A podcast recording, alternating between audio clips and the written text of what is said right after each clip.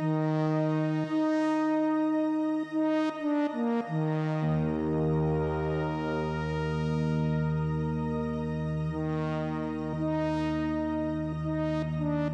Hello, everybody, and welcome to this week's episode of Ship Talking.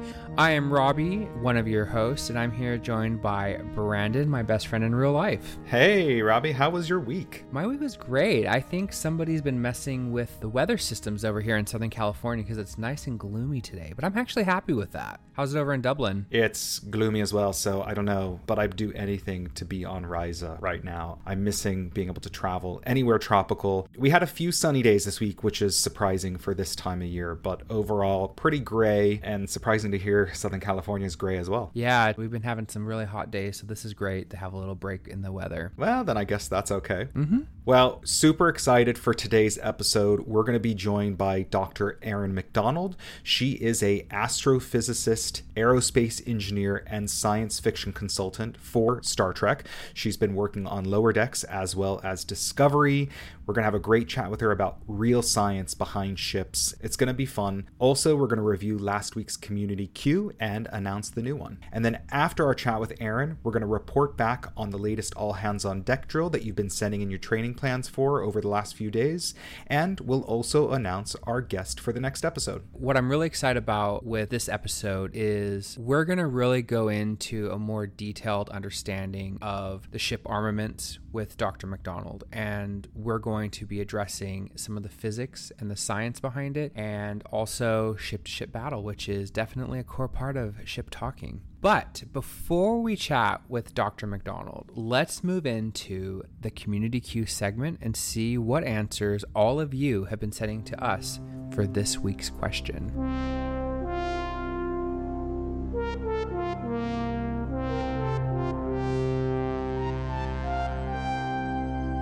For this week's Community Q, we asked you all to send in what your all time favorite offensive or defensive Star Trek ship armament is. And we got so many cool submissions. The most submitted was actually a tie. Um, it was phasers and all their variety tied with ablative armor, which we saw in the Voyager finale and was something that the Defiant had, unlike any other Starfleet ship at the time. I was not surprised to see phasers mentioned. I mean, they are iconic and something that's always been around throughout Star Trek's history. We do want to include some honorable mentions that you in the community did bring up to us. So the first would be the cloaking device. The second was photon torpedoes. Also, not surprising to me, we did see a couple mentions of different cloaks like the scimitar and Klingon ships specifically. There was some other types of armaments that were frequently mentioned, and definitely no surprise here. The spore drive was something that you brought up a lot too. And aside from photon torpedoes, there were other torpedoes that were mentioned that didn't quite make the cut, including tricobalt, which were really fun to see up on screen.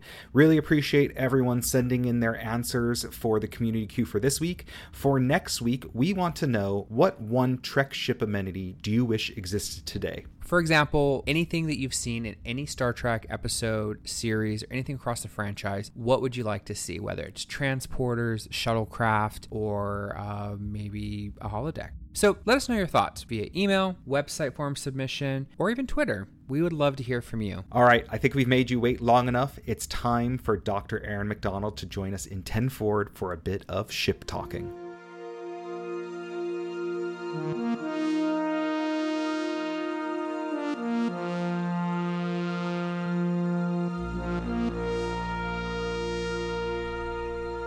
Great thing I think for the Intrepid is when you see it side by side with the Galaxy class, and you're like, oh, that's a small ship.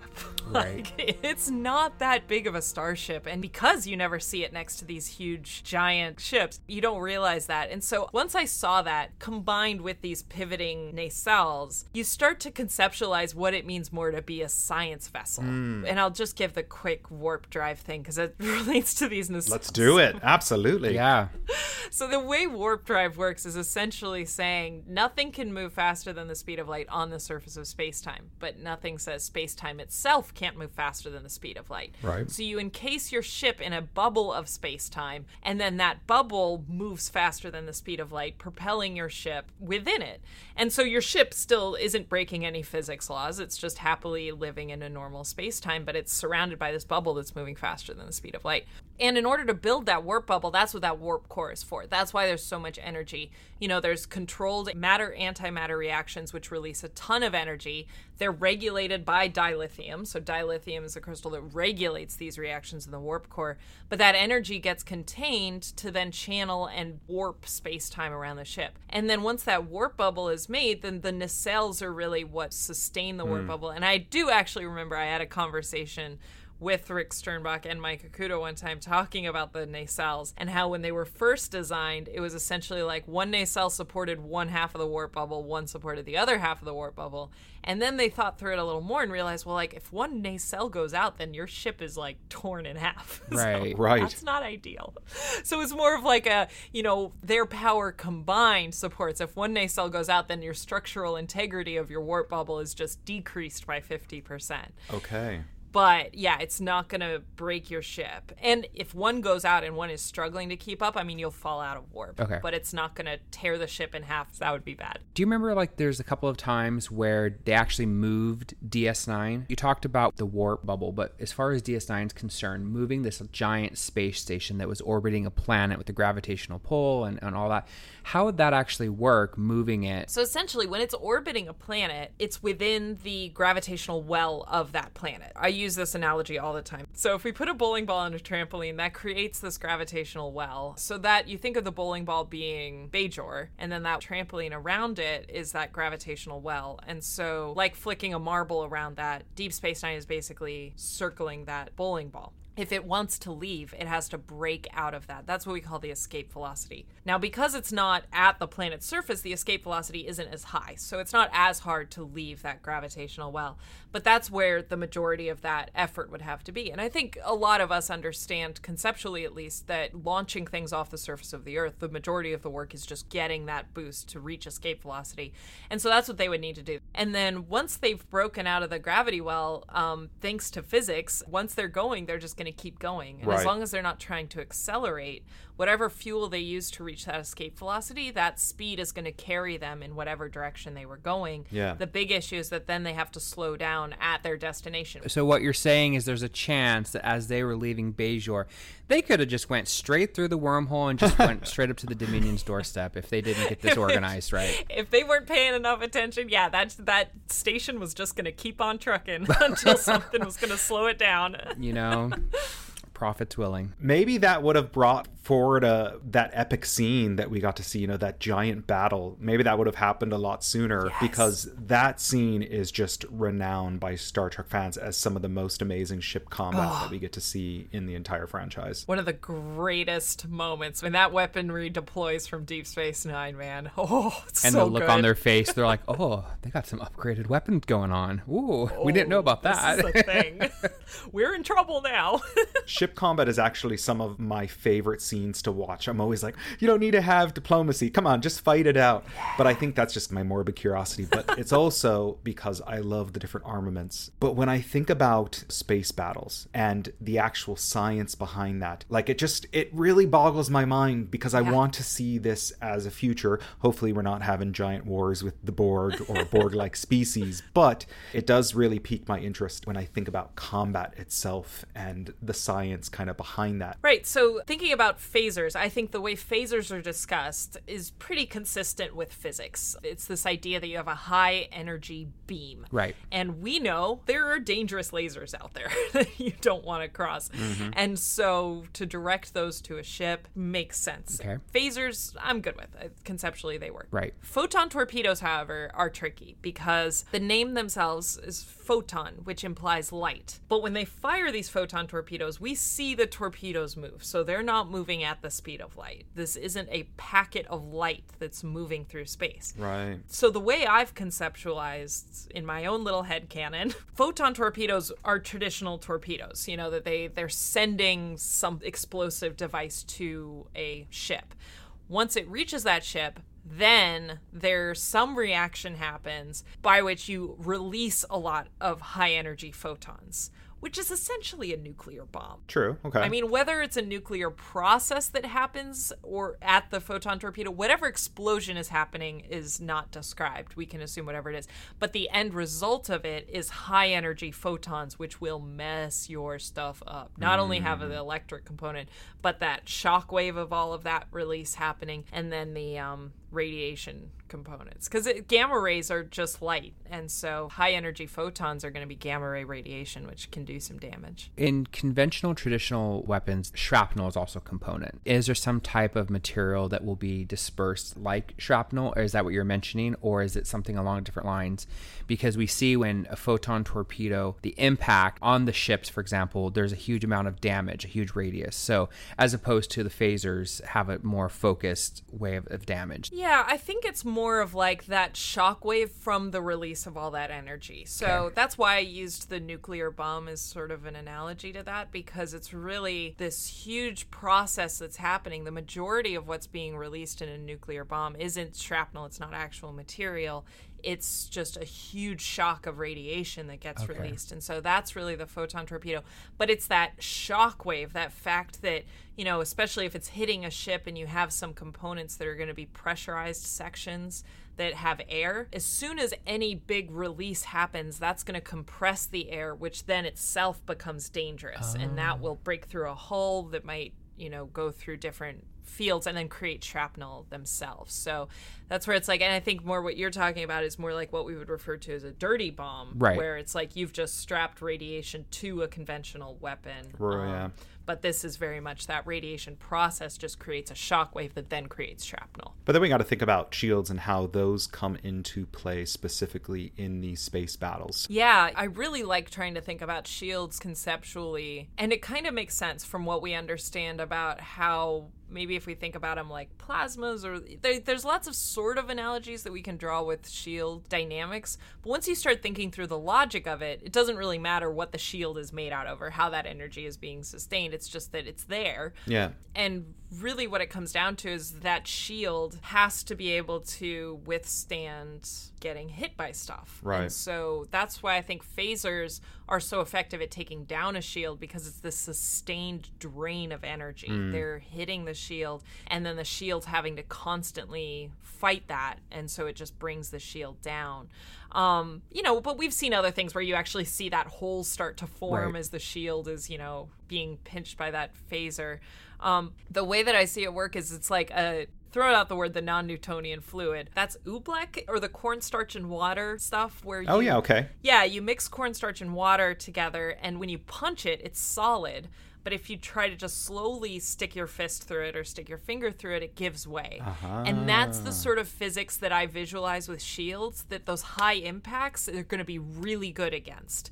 It's the slow drain stuff that's going to be harder for a shield to hold up against. So that's why we've seen like being able to sneak through a shield or being able to slowly pass through a shield. Right. Um, is because it's a slower process. But if you're just rammed by a torpedo, then it's going to be able to fight that very easily. Yeah. It's always nice to hear that within the science fiction genre, there's nuggets of truth. If I was flying, you know, an alien ship, say Romulan ship, I definitely picked a D'Deridex because you've got this giant center that's void of any kind of whole matter now, I don't know if I'd pick that because, oh, maybe, you know, I'd get hit less or, you know, I could use that to my advantage. But then, of course, the shields are around the entire ship, not just the hull. So it really doesn't actually make sense of why these holes exist within the hulls of ships. Holes in hulls, yes.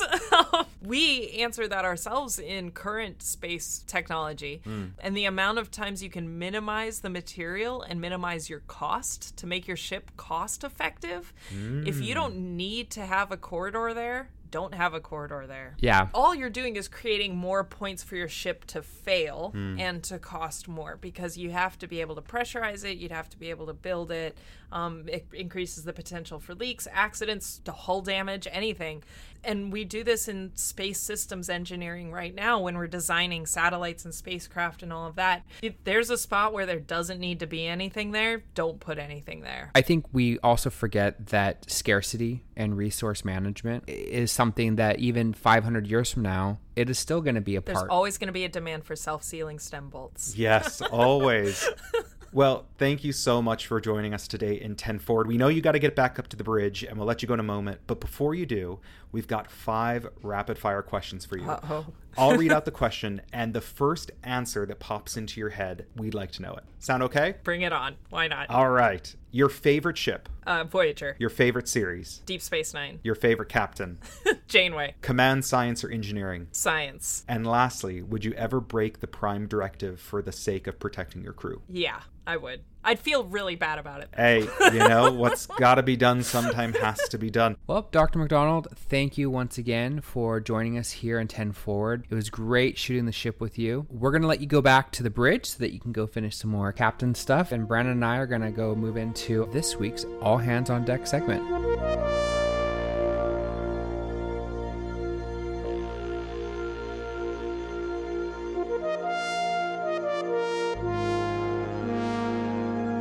For this week's drill, community members were asked to send in ships that they'd like to be placed, let's say, into the proverbial space dock, or better known as names into a hat. And they could be any ship from any species from any time. And what we're going to do right now is we put this into a program, and Robbie's going to click a button and draw two ships at random and have them go head to head. Wow, we got so many suggestions and so many ships that you guys sent to us. Thank you for that. So hold on. So selecting my first one. Okay. All right. Our first ship in head to head combat will be Species 8472's Bioship. Ah, cool. Okay, and what's it going to be facing? So it will be going up against, let's see here. Ooh, the USS Defiant itself. of course, it'd be your favorite ship. This must be rigged. oh, this is awesome. Okay, so this is great. Well, Brandon, go ahead let me know your thoughts first. What do you think about these two ships? hands down the Defiant. Now, the reason why I say that is Species 8472's bioship might be more powerful, but do you remember how they came together and did that giant focused energy blast that obliterated the Borg's cube? Right. The Defiant is way too maneuverable for it to get hit by that. So I would have to say Defiant, hands down, if anything, because it could survive longer and take down the bioship over time. I think you bring up a really good point. So, in that episode where we saw the destructive capability of species 8472's bioship, it was a cluster. I believe it was maybe five or six ships that were able to destroy a planet. But to your point, I think that the Defiant is more maneuverable. Also, you can't take away the fact that the captain and also the Defiant crew would probably be able to handle that better. Well, that's true because remember, each bioship was actually only piloted by a single individual. Right. Now, of course, the bioship did have energy shield, but it was highly resistant to conventional weaponry. But if we know anything about the USS Defiant, it is anything but conventional. And I think one thing we can't discount about the bioship is that do you remember when they go into the bioship? Do you remember how like moist and don't you think that Worf would be the kind of person that would get grossed out by something moist? I could just see species 8472 saying, "We've got a moist ship," and the Defiant would drop their shields and surrender. Just hearing you say that word is so funny. I, I definitely think many members of the Defiant crew would be grossed out by the moistness of that ship.